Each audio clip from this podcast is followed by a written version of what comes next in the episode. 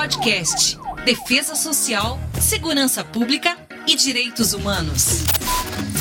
Olá, ouvinte, seja bem-vindo a mais um episódio do Virtus Podcast, esse espacinho na podosfera para dialogarmos sobre defesa social, segurança pública e direitos humanos. Lembrando a você de que o Virtus Podcast é uma iniciativa do programa Virtus, lá da Universidade Federal de Pernambuco. O podcast tem o apoio da Pró-Reitoria de Extensão e Cultura da Universidade Federal de Pernambuco, tem também o apoio do Instituto Maria da Penha e o apoio da Nabecast Podcasts e Multimídia ajudando aqui na técnica. Hoje nós vamos conversar sobre formação policial e os desafios para um novo modelo de polícia. E para isso, nós temos aqui a companhia do nosso querido Dr. Sandro Saião, filósofo, professor e coordenador do programa Virtus. Bom te ver, professor. Igualmente, Carlinhos, uma grande alegria, um prazer e uma grande responsabilidade falar hoje sobre formação policial, hein? Não é? Para acompanhar nesse bate-papo também, professor Fred Monteiro Rosa, comissário especial da Polícia Civil de Pernambuco e mestre em Direitos Humanos. E aí, Fred, tudo belezinha? Olá, Carlinhos. É o dia mais, mais esperado da semana, né? Muito bom revê-lo. E no episódio de hoje nós temos o nosso convidado, Márcio Roberto Cavalcante da Silva, professor da Academia da Polícia Civil de Pernambuco, mestre em Direitos Humanos, policial civil e membro do Sindicato da Polícia Civil. Márcio, bem-vindo. Obrigado, Carlinhos. Bom dia a todos. É um prazer estar aqui debatendo um tema tão importante para o desenvolvimento da polícia, né? Então, um prazer estar aqui. É isso, ouvinte. Reflexão é sempre importante e o mais legal é que durante as reflexões a gente aprende um monte. Então, ajusta direitinho o seu volume para você não perder nada desse episódio.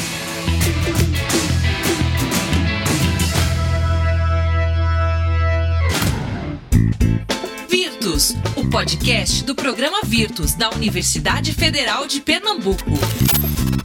Professor Fred, formação policial. E precisa disso? A molecada no videogame lá dando tiro na galera já não tá beleza, não?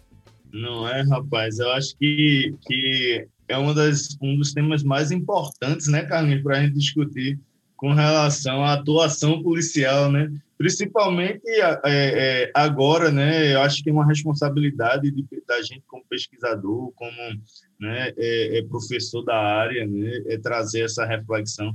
Gostei, gostei da pergunta, Carlinhos, né? A impressão que dá é essa, né? Inclusive, a gente, quando vê as pessoas falando, né? Parece que a gente não muda. É isso que eu quero chamar né, a pergunta e fazer o link com a pergunta com o nosso entrevistado né, que é o, o professor Márcio, que diga se queria externalizar, que é uma honra estar conversando com o Márcio, né, companheiro, parceiro aí, né, então estou muito feliz aqui nesse momento. Mas aí, aproveitando a, a, pergunta de Carlinhos, Márcio, a gente tem uma impressão, né, de que de que não se, não se muda a polícia, né, ao longo do tempo e, e quando a gente escuta as pessoas falando sobre a polícia sempre arma, colete, é, viatura e né, parece que os, os, modelos de polícia a polícia não, não evoluem né, ao longo do tempo. E aí, Márcio, como um profissional da educação, né, além de policial, né, e aí eu queria, professor Márcio, saber, né, trazer para o público como é que é, o que é que, o que, é que, que, é que você acha, né, qual a importância dentro desse cenário de polícia que a gente tem no Brasil, especificamente né, né, é, no Brasil, qual a importância da formação policial nessa, nessa quebra de paradigmas, né? nessa, na, na, nessa, né? dentro desse contexto? Né? Então, o que é que a gente tem, né? como é que a gente deve entender essa formação, o que é essa formação policial, qual a importância dessa formação policial no agir policial dentro de um, de, de um modelo de polícia referente a um Estado democrático de direito?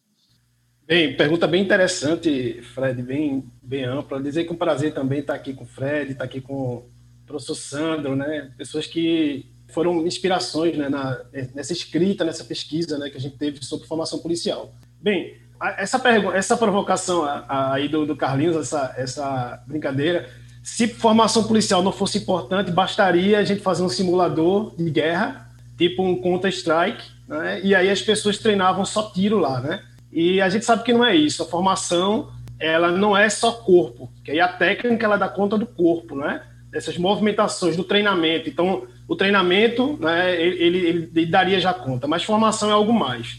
Formação, ela mexe com o pensar, com o agir. Né? Então, quando o policial ele tem uma formação adequada, quando ele tem uma formação voltada para um objetivo que nos parece um objetivo grande seria a salvaguarda da vida, seria a proteção do outro, que isso atingiria de verdade a paz pública, que é a finalidade da segurança pública, eu acho que a formação ela deve ser pensada de um modo mais não tão curricular, né, não tão com tanta objetividade, né, ou seja, pensar a formação seria aumentar a carga horária, diminuir a carga horária, criar disciplina ou destruir disciplinas ou cancelar disciplinas. Não. A gente tem que pensar uma formação policial que ela vá além disso, que ela mude o pensar do policial, mude até o pensar de quem quer entrar na polícia.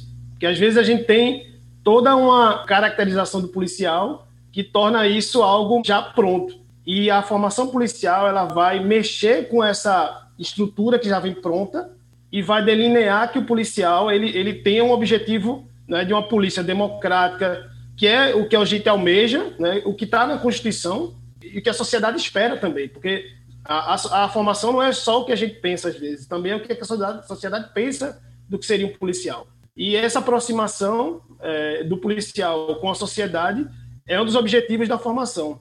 Mas, é, ao contrário disso, no caminho inverso, o que a gente encontra é que a formação policial está mais voltada para o combate ao criminoso ou ao crime em si. Né? Ou seja, é, basta colete, viatura e uma arma na mão, e aí já se resolveria tudo.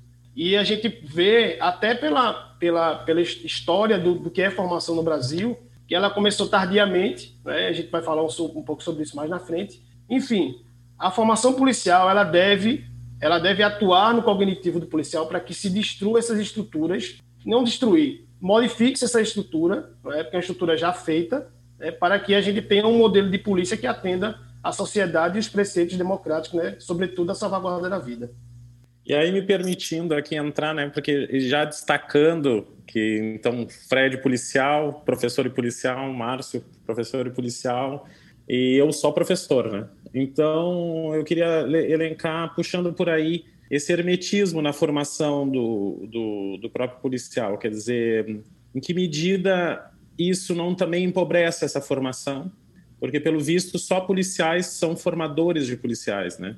Por que, que tem essa característica, Márcio? Por que, que nós que fomos nesse caminho de só policiais formam policiais? Por, por acaso a entrada de alguém exterior enfraqueceria, desmobilizaria a polícia ou então desarticularia o que ela não poderia ser desarticulado?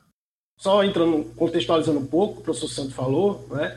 aqui no Brasil há uma tradição de que só policiais ensinam policiais geralmente, na maioria dos cursos de formação, aqui no Brasil, os cursos de formação, eles são. As polícias são estadualizadas, né, a não ser a Polícia Federal, a rodoviária, mas em, em, no, a grosso modo as polícias são estadualizadas. Então, cada estado ele tem um, um modelo de formação, a despeito do que se tem uma, uma já uma, uma matriz curricular, a gente vai aprofundar um pouco isso, mas eu vejo que quando se tem uma, uma orientação de que a violência é o caminho mais fácil para se acabar com a própria violência, com a criminalidade, eu acho que a entrada de um, de um externo, né, de uma pessoa de fora, ela poderia destruir essa cultura baseada na resolução pela violência. Então, quando a gente coloca uma pessoa, é como se fosse assim: não, é, essa pessoa está entrando aí e vai destruir o que já está dando certo. Mas está dando certo na cabeça da polícia, ou seja, não para a sociedade, né? Então a gente tem aí toda uma cultura policial que circula ali dentro. E eu tenho falado sempre que é, a gente deve ultrapassar os muros das academias de polícia. E, principalmente, a gente pode fazer isso com as, as disciplinas e as, os conteúdos que mexem com a cabeça do policial. Aqueles conteúdos que, geralmente, na academia, eles são deixados de lado. Né? Por exemplo, ética e cidadania, por exemplo, é uma disciplina que mexa com direitos humanos, sobretudo, isso poderia ter uma, um apoio, principalmente da academia, um apoio, e, e às vezes não há. Um policial ele passa o, o curso de formação inteiro, ele não tem contato com, com o outro. Né? E aí a gente, na, na, pesquisa da gente, a gente falou muito de alteridade. É, é, falando de alteridade, pegando como, como, como autor o Levinas, né? Então, assim, a gente não tem um contato com o que é de fora, com o que é externo. Parece que o que é externo vai mexer com a estrutura e sacudir, mas isso é próprio do ser humano, né? Aquele, aquele, a, aquela situação de você estar tá no que você acha que está dando certo, no que você está acostumado na sua zona de conforto, e aí quando vem algo externo, é, algo que vai mexer com a estrutura, isso é visto como, como se fosse um inimigo. Sobretudo, isso causa uma circulação da, da cultura policial, ou seja, há casos em, até que um professor ele ensina algo que ele não acredita. Então, um policial, ele, ele, ou seja, ele ensina o conteúdo, mas ele, a partir dali, no final, há casos, eu já vivenciei isso nas academias de polícia, há casos que o policial, que o professor diz, olha, eu não acredito nisso aqui, eu não acredito. Eu acredito que bandido tem que levar porrada, bandido tem que levar tiro. É, e aí até eu queria me meter aqui, eu acho que o Fred também pode participar da, da, da resposta, que é passa por uma, por uma fantasia na cabeça da gente, é o filme Tropa de Elite, né? Isso. Então, aquela formação do, do, do policial se preparando para a guerra, né? Eu achei interessante, fazendo é, o link aí do, da observação do professor Sandro e com a resposta do Márcio, essa questão da, da memória institucional, né? Que o Márcio fala de. Já entra na academia com aquela ideia, Sandro, né? Do tropa de elite. Vou entrar para bater, torturar, policial é isso, né? Já entra com aquela, aquela mentalidade. E aí, Márcio, é interessante que eu tenho uma dúvida né, com relação a essa questão da, das disciplinas de, de formação, porque eu sou professor da Academia de Polícia também, né? E aí dei a cadeira de Direitos Humanos na primeira semana do curso de formação. Aí eles têm um. um aí chegam com essa com esse gás, né? Tropa de elitiano, aí se a gente pode chamar assim, como o professor Sandro tá, chamou a atenção, né? Aí vai e você dá direitos humanos, aí dá aquela água fria neles, né? E aí eles passam um curso todinho e eu dei justiça restaurativa no final. Aí eu ouvi de uma aluna, né? É, professor, o senhor pegou a primeira e a última disciplina, como é bom vê-lo de volta, né? Porque tudo que a gente, o senhor deu na primeira disciplina, a gente desaprendeu durante o curso, né? E aí eu te pergunto, Márcio, é, vai além dessa, de ter uma disciplina de, de, de, direitos humanos com a carga horária de uma semana e aí depois todo esse processo de, de desconstrução do que você falou ali naquela disciplina de direitos humanos, né? Por conta dessa questão dessa, dessa memória institucional da polícia, essa, essa questão policialística, tropa delitiana, né? Então, como é que você vê aí essa questão da formação policial mais eficiente, vamos dizer assim, nesse sentido de, de, de uma polícia né, democrática? Ao que me parece, todo quem trabalha com educação sempre trabalha com um projeto de educação. Ou seja, eu quero chegar, eu quero formar uma pessoa para que ela seja desse jeito aqui. O que me parece na polícia é que não há um projeto claro de que, de que tipo de policial, de que tipo de polícia a gente quer alcançar. Por exemplo, a gente não tem, é, no começo da, da. Por exemplo, uma, uma coisa bem clara. Na minha opinião, a gente poderia começar com as disciplinas né, mais ligadas à técnica e depois a gente ir para as disciplinas mais ligadas ao agir. Porque aí você já estava com a técnica ali feita e esse agir, que essas disciplinas mais teóricas, ela ia moldar a cabeça do policial para usar essa técnica. E o que a gente observa é o contrário. Primeiro colocam para passar logo, né? E diga-se de passagem que direitos humanos é uma disciplina para passar logo, ou seja, para ser mais rápida, para chegar no que os policiais acham mais interessante e, e que, vai, e que vai atingir o, o, o que eles querem, o anseio deles, que é esse tipo né, de polícia muito baseado aí no Tropa de Elite, né? Eu lembro muito bem da cena do primeiro Tropa de Elite, que o curso era, era dado à noite, né? E que, se eu não me engano, o policial segurava uma granada, porque ele ficava dormindo. Estratégia. Né? É, essas, mas, essas... Isso, é, é, isso que era a minha pergunta. Isso existe ou é só uma coisa do, do filme? Então, se a gente separar a, polícia, a formação do policial militar e a do policial civil, a gente pode encontrar coisas distintas aí. No último curso de formação, por exemplo, aqui em Pernambuco, a gente encontrou uma aula que, em que o professor falava cânticos e mandava a pessoa que estava mais lenta ali na, na fila segurar uma arma. Ou seja, correr segurando a arma é mais difícil do que correr livremente. Então, era um tipo, um castigo. Mas por quê? Porque há mili professores militares, a despeito de que já existem regras, pelo menos aqui em Pernambuco, de algumas disciplinas serem ensinadas só policiais civis quando for curso de formação da Polícia Civil e só policiais militares quando for curso de formação militar. Na Polícia Militar ainda eu, eu observo né, esses, esses tipos de castigo, mas aí não, digamos, num, num, nível mais é, pesado como esse segurar uma granada. É, eu, acho que faltaria aqui o Petros, que agora está à frente da Rocan, né? Para a gente jogar essa pergunta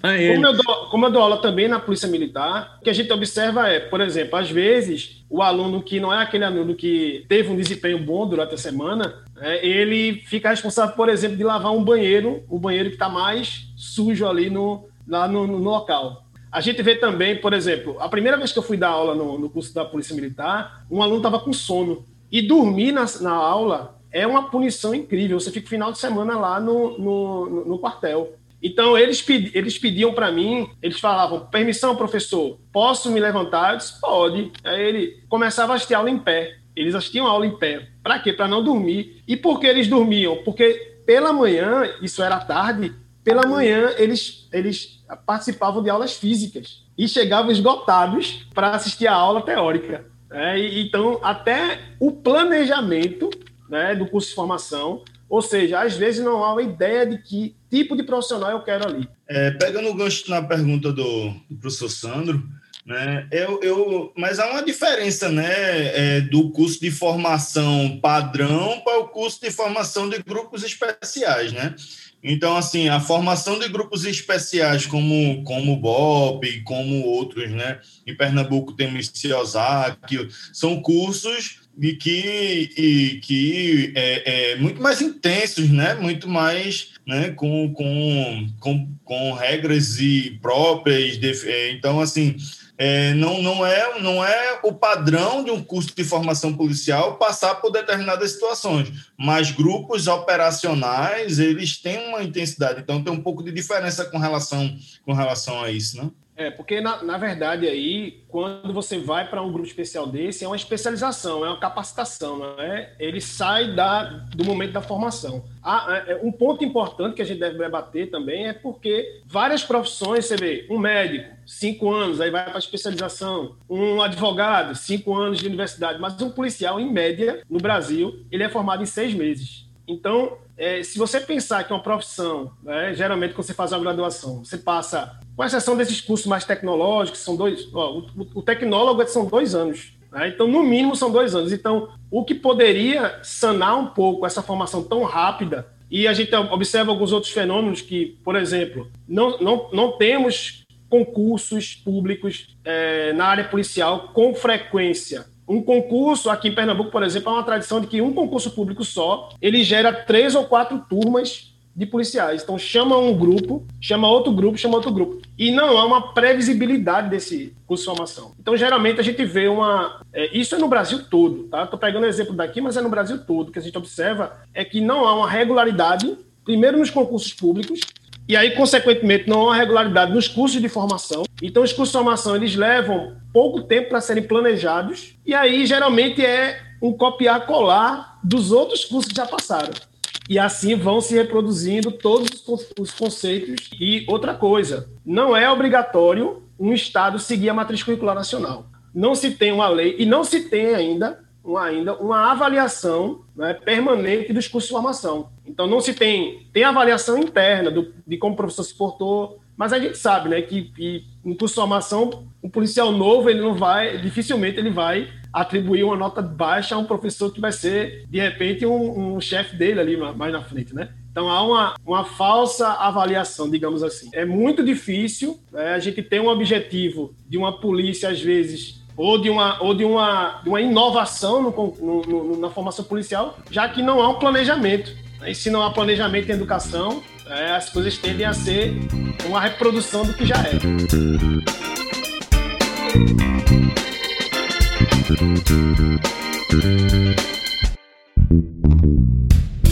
Aí a minha questão, ela gravita puxando pela, pela ideia da, da identidade desse policial. Então, tu chamavas a atenção para uma espécie de crise de identidade, né? Onde a gente isso está associado com a formação, porque se a formação ela intenciona uma espécie de modelo a ser a ser alcançado, uma espécie de sentido do qual a gente vai se direcionar, quando ela, a polícia se perde nesse contexto, ela também vai se perder. Então, temos uma identidade num, num policial que pelo que tu estás falando, ela precisa ser, ter múltiplas características. Então, te puxaria por aí.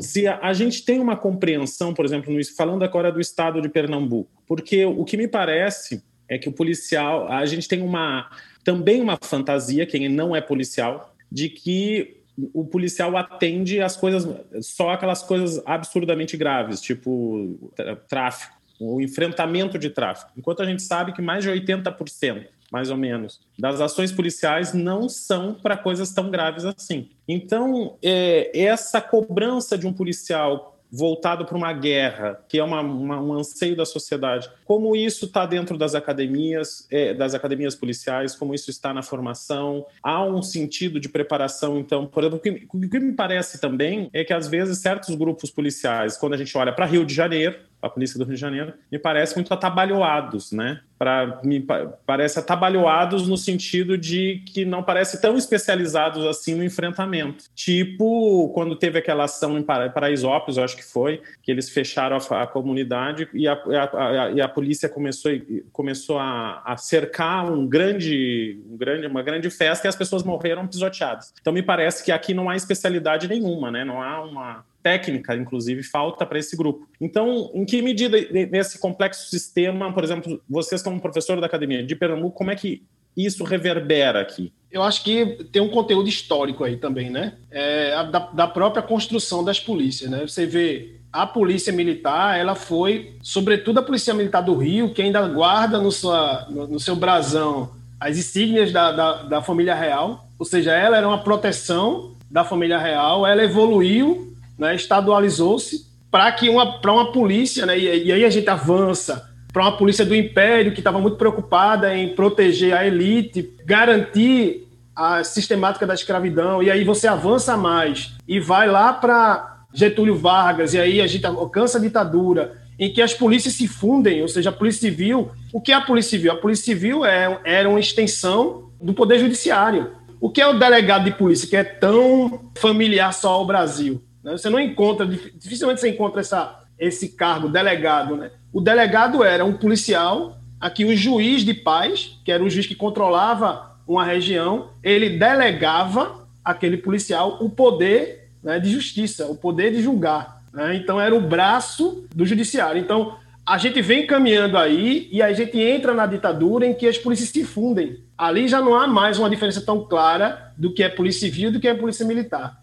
A lógica também de proteger a sociedade, que é uma lógica, é, é uma lógica democrática, de estar próximo à sociedade, ela é trocada por uma lógica de é, lógica de guerra, uma lógica de proteção da defesa nacional. Então essa essa ideia ela vai permeando até quando a gente entra no período democrático. Então, para se ter ideia, aqui na Polícia Civil de Pernambuco, a, a disciplina de Direitos Humanos ela só surgiu dois anos depois da Constituição ou seja, no primeiro curso de formação, e ela não era chamada de direitos humanos, era chamada de direitos e garantias fundamentais. Agora ela só se regularizou, ou seja, só entrou na matriz curricular em 2003. E ela vem assim, ó, é, começou com oito horas aulas. Né? Qual professor que vai dar um conteúdo tão grande, desde a da Revolução Francesa até hoje, né, em oito horas? Então, no máximo, a gente já só teve 15 horas aulas de de, de, da disciplina de direitos humanos, por exemplo. Então, eu acho que. E você observa até nos, nos cursinhos, vários episódios aí em, em cursinhos preparatórios em que o, o, o professor é um ex-policial que ensina ali e diz que, que o, o, bandido, né, diz que a pessoa tem que morrer, que a maior eficiência é essa.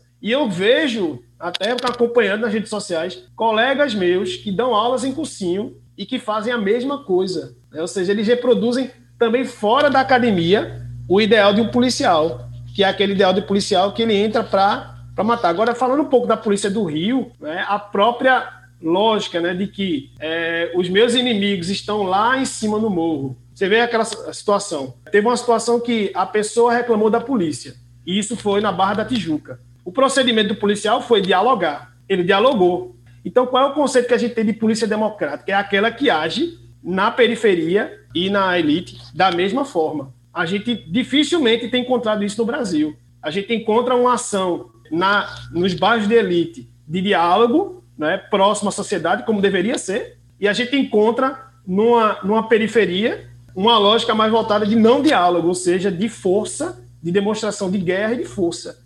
Eu ainda digo assim, sabe, é, tá, usando novamente né, a, o exemplo do professor Sandro, talvez não seja é, atabalhamento, né, como o professor Sandro chama, talvez, talvez seja aí tropa de elitiano, como, né, é, talvez seja a missão dada, a missão cumprida, né? Vamos ver, essa eu acho assim, fundamental onde, o, o ponto que o Márcio tocou, né, que é a questão do inimigo. Né? Então, é, a reflexão é, é realmente falta de, de inteligência, né? inteligência no sentido de inteligência policial, né? de, de, de planejamento, ou é missão dada, missão cumprida? Fred, eu acho que é uma coisa aqui, a gente, dessa importância a gente estar, tá, eu estar tá aqui na França vendo o trabalho da polícia aqui. É porque a gente sempre tem essa coisa também da gente, como eu dizia o Nelson Rodrigues, a gente tem essa síndrome do vira-lata, né? Achando que a gente está lá no, no fim do mundo mas não é verdade. A formação policial aqui se resume a três, quatro meses só. Tu vê que o policial fica três meses. Agora eles vão aumentar para mais um mês. E também é extremamente hermético. Quer dizer, a gente está num processo agora de conquista de espaço para poder entrar na formação deles. Eu e mais duas professoras francesas. Então, para ver como isso é hermético, como isso também segue o mesmo modelo. E também isso que o Fred está falando agora, e aí Márcio também pode, eu acho que a partir da sua pesquisa dizer como mais. Eu comecei a observar muito como aqui, como no Brasil a gente tem essa coisa de um tratamento dado para quem mora no centro e para quem mora na periferia, aqui tu tem um tratamento dado para quem é francês e para quem é imigrante, ou para quem é branco, para quem é negro, para quem é pobre. do inimigo, né? Há uma metamorfose das mesmas coisas. Né? Uma metamorfose uma coisa, mesma coisa. E aí, quando tu falavas nos direitos humanos, vocês são formadores de direitos humanos, e a minha pergunta é: quando a gente entra é, nessa questão humanitária, essa questão sociológica, antropológica, filosófica, isso enfraquece a polícia? Aí eu estou dizendo, nessa formação que eu preciso então de um agente que vai enfrentar o crime, eu vou tornar ele, a gente até a gente brinca que tem as ciências duras e as ciências moles, né? Porque se as ciências duras é a matemática, a física e aqui, as ciências moles seriam as ciências humanas. Eu vou deixar essa pessoa frágil frente a algo que ela deveria ser forte? É, seria, seria mais ou menos por aí que, que também passa o hermetismo ou não? Eu vejo que é, até Gada me chama né, de ciências do espírito, né, ciências humanas, né? Então, é, é, esse espírito, eu acho que eu acho que é que o principal foco aí, né? Por exemplo, no FBI, na, na Polícia Americana, eles são obrigados a visitar dois lugares: o Memorial da Guerra e o Memorial do, do Martin Luther King, ou seja, da luta do, então, veja, é, é, a, a gente fica preso dentro de um muro de academia, não sai dali. A gente não visita, por exemplo, uma associação né, de bairro, a gente não visita um lugar que, que combate o racismo, a gente não tem uma palestra, né? Por exemplo, o Fred inovou na, na disciplina dele, trazendo o professor Sandro para dar uma palestra, ou seja, para modificar aquele conteúdo. Eu creio que os alunos eles estão abertos a ouvir. A gente está preocupado em que eles ouçam o que eles querem. Ou seja, que eles ouçam essa mesma lógica. Então, às vezes, quando, quando o policial ele vai, ele, ele vai para a academia, ele não espera que um filósofo ele vá lá e dê uma aula para eles. Então, eu acho que é romper essa estrutura né, de lógica de guerra e trazer a ciência do, do espírito. E também, claro, a gente tem uma lógica no Brasil de formar para mercado de trabalho. O profissionalismo é uma das características da, da polícia moderna. Polícia moderna é a polícia que é, é, remunerada, é a polícia que é de Estado e a polícia que é profissional. Então você vê muito uso dessa palavra, profissionalismo. Por quê? Na maioria das profissões que a gente encontra hoje, até por um contexto neoliberal, a gente vê um segmento voltado ao mercado de trabalho. E quando você vê qual é a característica daquela profissão ali, na característica dessa profissão aqui da polícia é reprimir o bandido, é reprimir o crime. Então, quando você entra com a, com a disciplina de ciências do espírito, ou seja, de ciências humanas, e isso fora daquele ambiente, que eu acho que é importante também, a gente tirar daquele ambiente ali, a gente visitar outros lugares, a gente visitar outras palestras, eu acho que isso modifica bastante o conteúdo do policial, o agir policial, porque, mais uma vez, eu digo, é, a despeito da técnica que se aprende lá, mas eu acho que a técnica é um pouco modificada quando a gente tem uma, uma, uma reflexão, quando a gente encontra a, a, gente tem uma, uma nova compreensão. Então, quando a gente tem encontro de horizontes, ou seja, o horizonte do que seria uma polícia ideal perto da comunidade, e o horizonte onde, onde aquela polícia que está agora é a da lógica de guerra, eu acho que é uma modificação aí, uma nova compreensão. E é essa nova compreensão que a academia, que, eu, que creio eu que a academia deve buscar, ou seja, uma compreensão que não seja só fechada dentro daquela cultura policial, mas sim aberta a outros ambientes, a ambientes que dialoguem com, com questões sociais. Só dando um exemplo claro aqui. Às vezes você vai, você passa no concurso público, você investe muito para passar naquele concurso público, não é fácil, ou seja, cada vez está mais distante de uma pessoa que tem menos recursos ser um delegado de polícia e de repente você vai ser delegado de uma região extremamente pobre. Vou citar um exemplo aqui: é, há um bairro aqui chamado é, Macaxeira, né, que até Aipinha aí para quem está ouvindo do sul, né? Então esse bairro aí é um bairro que tem muita pobreza, né? Que é uma, é uma periferia do, de Recife. Então você coloca ali uma pessoa que tem de outra realidade, que fez o concurso público e que está ali é, e que teve sempre uma outra realidade próxima a, a, a um, digamos, uma elite e que ele vai para ali para dentro, sem nenhum conhecimento que ele aprendeu, para lidar com questões ali que não é do mundo dele. Então, eu acho que a academia, que a, a, formação, ela deveria dar esse, esse conteúdo mais próximo do outro, da realidade do outro, e não da realidade que a gente chega dentro de uma cultura policial fechada.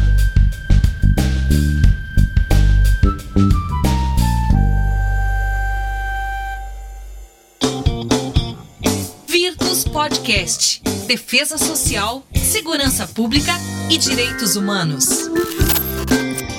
Dentro, o, o Márcio, dentro dessa perspectiva de formação, em 2020, né, a gente teve o, a, a, segurança pública, ela passou a ser uma área de conhecimento, né, reconhecida pelo pela CAPES e tal. Então, tu vês como isso como um progresso, né, com relação a, a um caminho que a gente tem que trilhar, né, né, nesse sentido de formação policial, não só de formação, né, dessa formação inicial, vamos dizer assim, né, como também a questão de, de, de formação continuada, né, dessa questão de, de, de, cursos menores, né, vamos dizer assim, né, então, que é que tu, qual é a tua visão com relação a gente, a gente vê tanto, viu tanto, tanto retrocesso nesse, nesses últimos tempos, né, mas eu, eu considero que eu vi tua opinião com relação, né, a essa, é, é um avanço, foi um avanço com relação relação à, à estrutura de formação policial ter sido reconhecida a segurança pública como área de conhecimento? Sem dúvida, Fred. Por exemplo, a gente encontra pouquíssimos mestrados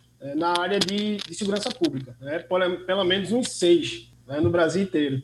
E trazer essa, essa, essa área do conhecimento para a formação policial, ou, ou seja, para o conhecimento policial foi importante, porque eu acho que daqui para frente a gente vai ter uma, uma, um crescimento, por exemplo, da pesquisa. Né? O, o Vitor já é um exemplo disso, dessa área de, de conhecimento da polícia, de trazer novos conteúdos. Ou seja, o Ministério da Justiça, e lá dentro tem a Senasp, eu, eu, eu tenho observado um, uma grande evolução. Né? Por exemplo, tem se trazido cursos, né, embora na modalidade à distância, de várias vertentes. Tem sido feito agora um convênio com a Interpol. Né? Até estou fazendo um curso embora ainda seja em outra língua, né, não, é, não, não, é tão acessível aos policiais. Já foi feito um convênio com a Interpol para distribuição de cursos em várias áreas, né, com outras realidades. A, a, própria, os próprios mestrados tendem a abrir mais. Eu acho que num, até 2013 a gente tinha muito curso de especialização oferecido pela Senasp. Isso foi um pouco esquecido. Né, agora há um movimento de retomada. É, também há um movimento de retomada por parte do Ministério da Justiça da matriz curricular, da atualização da matriz curricular. Né? Eles abriram a consulta pública, eu até participei, dei algumas sugestões lá. Né? Então, é, eu acho que ao abrir essa, essa a área de segurança pública, ao transformar a área de segurança pública como área de conhecimento, a gente abre um leque aí para ampliação do estudo da segurança pública. A gente vê hoje no Brasil esse estudo da, da segurança pública ser, ser apontado em algumas áreas, alguns nichos, sobretudo alguns núcleos que estudam a violência. Mas eu acho que a pegada aqui, até que a gente tem no Virtus, ela é um pouco diferente. Enquanto a maioria está é, tá baseando a, a, o estudo da violência em estatística, né, em, em, em estatística de violência, a gente aqui está preocupado mais com esse agir policial, com essa modificação da estrutura interna do policial. Eu acho que é importante a gente debater isso, porque senão a gente fica. É, às vezes a gente cai no, numa questão de o que é legal, o que é ilegal, o que o policial faz de legal e ilegal. E eu acho que é isso que gera a, o distanciamento da academia com a polícia. É como se a academia ela não propusesse algo de melhora para a polícia, né? e sim observasse o que a polícia tem de ruim e apontasse ela mesma, a academia, a solução. Eu creio que a gente entendendo a cabeça do policial, entendendo essas estruturas mentais, essas estruturas do agir, mexer nessa memória aí que o Fred pesquisou tão bem, nessa memória policial, a gente começa a se aproximar do policial. Né? Ou seja, não é só modificar a estrutura inteira, não é só disciplina, não é só é, uma academia bem feita, não é só um, instalações bem feitas. É sim modificar o pensar, né? e aí modificando o pensar, a gente modifica o agir policial. Então, eu acho que transformar segurança pública em área do conhecimento vai aproximar mais da academia, né? e essa troca de, de, de conhecimento, acho que favorece demais é, o avanço né, para chegarmos numa polícia que a gente quer, né, que é uma polícia democrática e que respeite a vida. Bom, eu sou suspeito para falar nesse caso, porque eu sou professor da universidade e estou diretamente nesse trabalho próximo aí com, a, com as polícias, porque na minha concepção, acho que a gente ainda tem uns minutos para mais uma pergunta, mas é, na minha concepção é isso não anula a expertise de cada âmbito. Então, por exemplo, eu não estou indo para o encontro com a polícia para tentar fazer com que a polícia se transforme num filósofo. E nem a polícia vai querer me fazer é, que eu me transforme num policial. Nós estamos aproximando conhecimentos num lugar que é construção de ideias e produção do saber. O que a minha diferença e a minha singularidade ajudam na diferença e na singularidade do, do, da gestão da polícia, no agir policial, naqueles que estão formando outros policiais. Né? Eu acho que é isso que a gente tem que começar a pensar. Então, eu me lembro aqui então do pessoal da os gestores da Polícia Militar quando estiveram na inauguração do Virtus e o lançamento do nosso selo, que eles falaram das pesquisas que eles já desenvolvem. Então, ao meu ver, isso não não estamos de maneira nenhuma questionando as pesquisas já realizadas pela polícia, mas estamos buscando uma sistematização, né, dessa pesquisa, uma sistematização através da cursos de formação, que é uma coisa que eu tenho conversado muito com o Fred aí, e com o Márcio também que está aqui, que é porque nós temos a universidade, ela encampa a formação na área de educação, né, na área de todas as áreas do, conhecimento humano, menos na segurança pública. Por que, que a universidade, ela então, ela se volta para a educação, para, para, para a parte, preparando os professores, preparando os médicos, preparando os enfermeiros, preparando os engenheiros, mas ela não tem uma área de formação específica voltada para a segurança pública, que é algo fundamental para todos nós. Não posso deixar de perguntar, Márcio, sobre a questão da formação continuada. Em que medida nós temos uma preocupação com a formação continuada desse policial, ou isso ainda é um ideal a ser perseguido? E aí eu queria que tu a, a, a, pudesse relacionar é, essa formação de uma coisa que eu tenho visto aqui na minha conversa com os policiais na França que também enfrentam problemas de suicídio, que enfrentam problema com alcoolismo, que enfrentam problema com depressão. Isso já desde a outra vez que eu tinha visto, vindo aqui, eu já tinha conversado com os policiais, eles me, me falavam dessa questão. E a formação continuada, além de... É, ela também estaria absorveria também essa, essa dimensão então, a primeira coisa é se a formação continuada é uma preocupação dos nossos gestores no Brasil, se isso ainda é um ideal a ser perseguido, em que medida ela poderia sanar e ajudar o próprio policial no seu trabalho, principalmente ajudando com essas questões que eu estou falando, porque me parece que às vezes o policial é meio abandonado, né? Ele, eu dou uma arma, eu dou um colete, bom, e agora te vira dentro dessa situação extremamente cáustica que é o trabalho de segurança pública num país é, que é muito violento, mas eu não, não afasto aqui na França também que esses policiais aqui também enfrentam os mesmos problemas de uma sociedade que não é tão violenta como no Brasil. Então, me parece que a própria profissão em si, ela tem agruras, né, que exigem uma preparação continuada que não é feita. Agora, eu não, eu não tenho os dados do bastidor, dos bastidores que vocês podem dar melhor. O que, que tu pensas a respeito disso? Acho que assim como a, a formação ela, ela dá ênfase mais à técnica, a capacitação tem sido assim também. Aqui, por exemplo, na, na Polícia Civil de Pernambuco, a gente tem uma unidade especial né, de capacitação. Né? Ou seja, há uma unidade que pensa a capacitação dos policiais. Isso por si só já é uma coisa muito boa. E isso é tônica nos, no, nas polícias estaduais. Né? A gente tem esse. Né? O próprio Ministério da Justiça ele tem uma área né, de capacitação que promove cursos.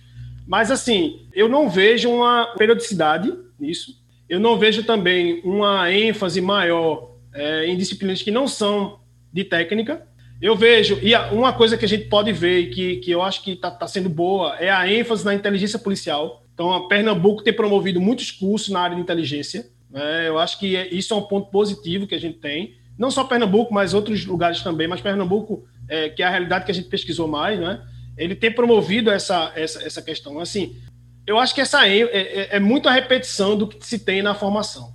A formação, ela quando ela, ela busca um ideal de policial, ela busca o ideal de, de um policial herói, né? E a gente tem debatido aqui no vídeo essa questão do herói. E, e ao debater esse herói por muitas vezes, e aí a capacitação repete isso, por exemplo, tem lugares que você, na, na, na formação, você não aprende, por exemplo, aprende muito pouco boletim de ocorrência. Ah, veja, que é uma coisa básica do policial civil. E aí você tem que fazer depois curso de capacitação de boletim de ocorrência, porque lá na formação não foi tão não foi dada ênfase né, nisso aí. De forma mais, mais objetiva, a gente não tem tantos cursos de capacitação no, no Brasil. A gente tem mais oferecidos pela Senasp. A Senasp ela tem suprido, só que a Senasp é uma realidade nacional, ou seja, a Secretaria Nacional de Segurança Pública, ela dá cursos mais, é, digamos, por exemplo, ela dá curso de abordagem policial, de coisas mais genéricas do que o policial faz. Mas a gente sabe que cada polícia ela tem uma realidade diferente. Então, eu acho que a capacitação ela poderia melhorar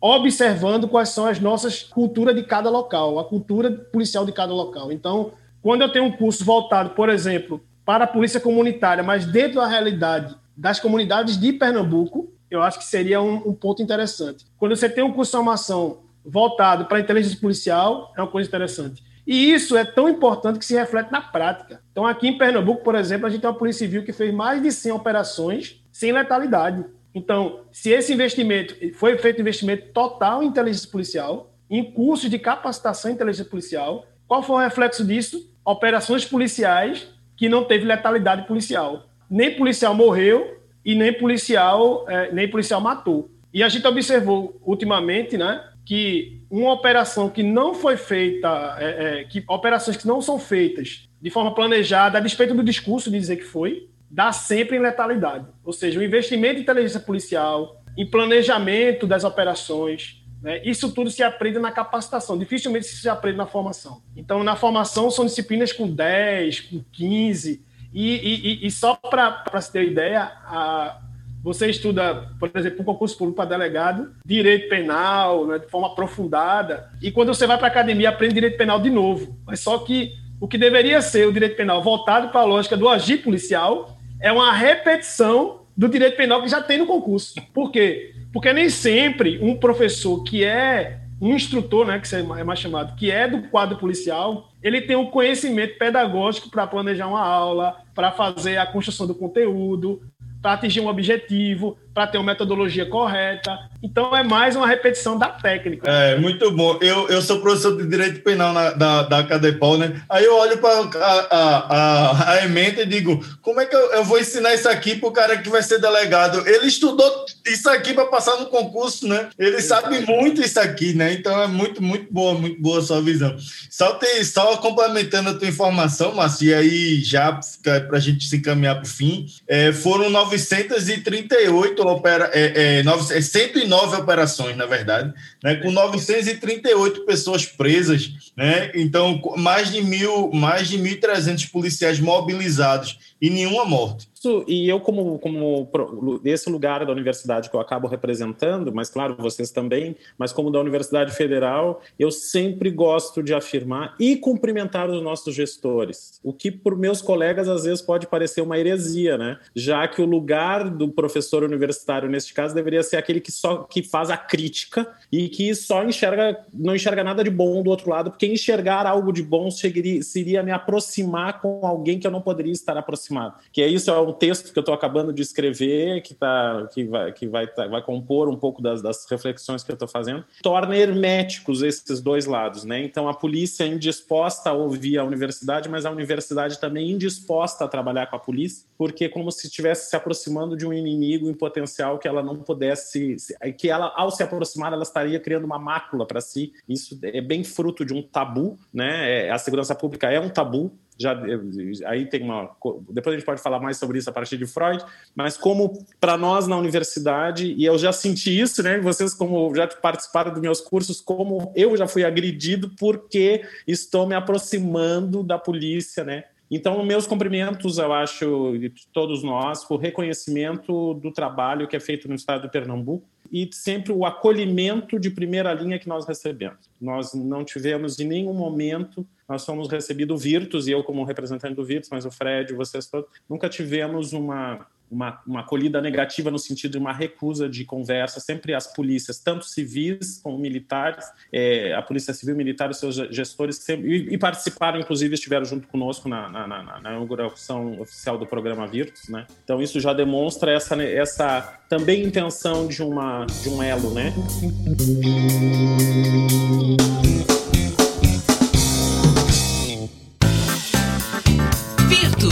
Podcast do programa Virtus da Universidade Federal de Pernambuco. Mas então, para nós encerrarmos, uh, Márcio, a gente tem pedido no final que o nosso convidado é, deixe uma mensagem, né? Que a gente deixe uma mensagem, então, a respeito do tema, bom, mas também a respeito do que tu quiseres, para que o nosso ouvinte, para quem está aí conosco, que deve estar com cabeça fervilhando, né? Para que uh, possa enlaçar isso, essa, essa, essa tua fala. Primeiro, agradecer o convite, né? Que foi muito bom debater esse tema com pessoas que estão aí no dia a dia, né, lidando com isso, pesquisando sobre isso, né, procurando entender.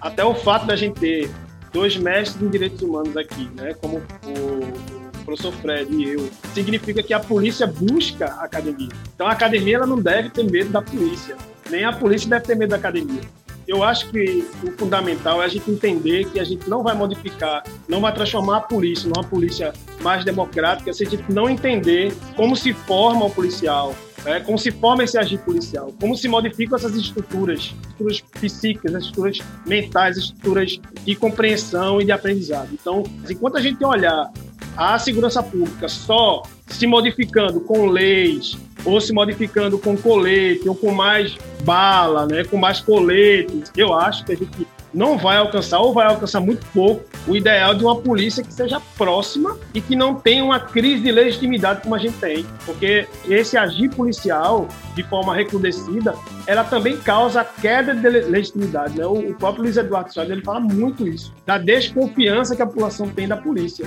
Né? Então, se a gente modificar o agir policial, a gente vai aproximar a polícia da sociedade ao fato de que, é, como na Scotland Yard, que não se usa nem arma. Então, como a polícia não usa arma, é porque a legitimidade dela está lá em cima.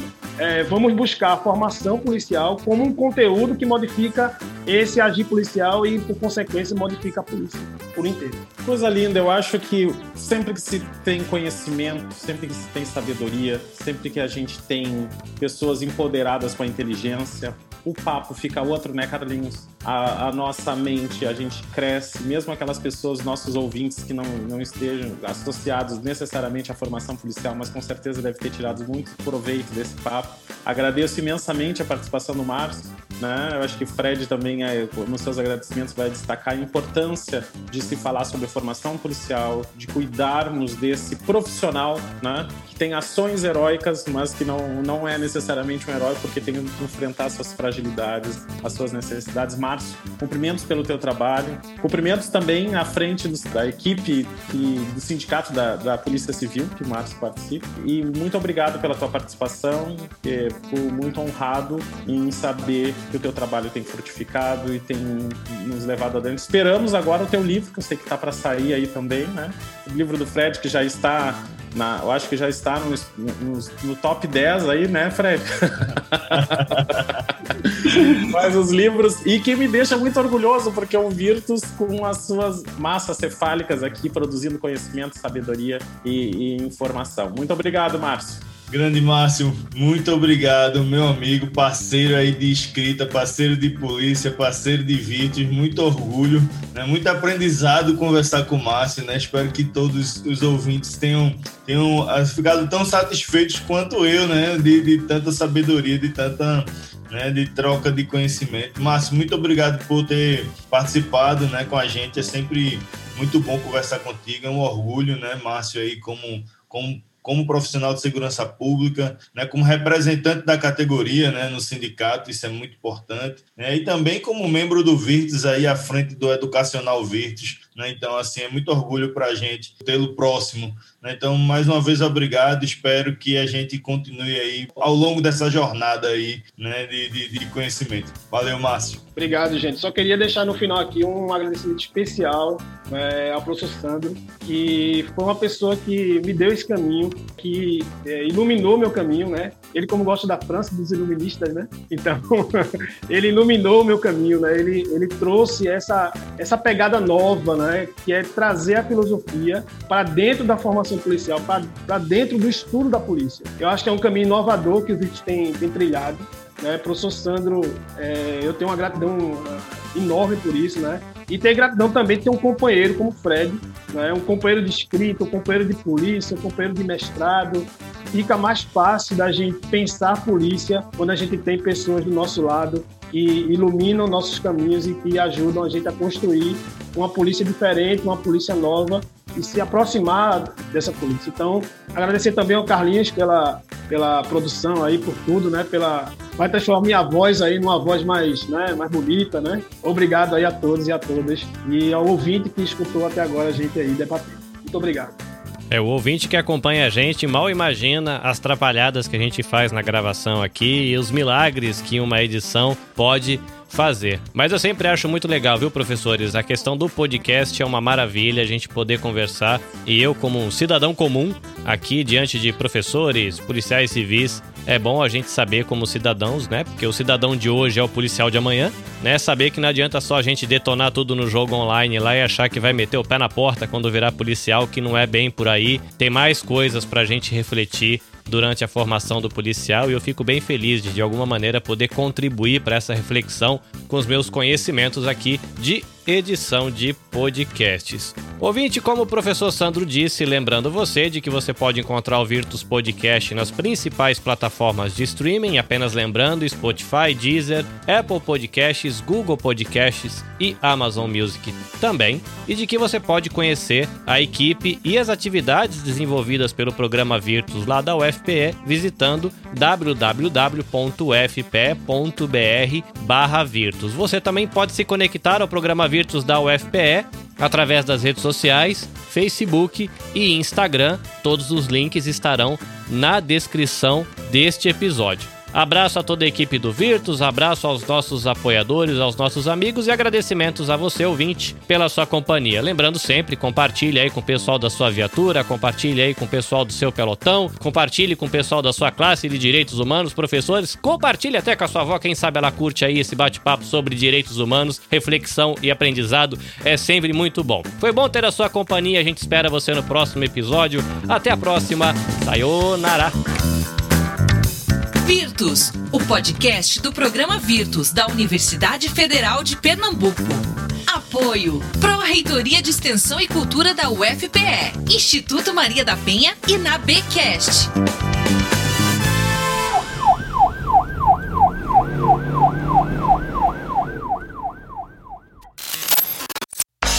Este episódio foi editado pelo Nabecast. Saiba mais em www.nabecast.jp. Nabecast, conectando pessoas, desenvolvendo amizades, construindo parcerias e compartilhando vida através de podcasts.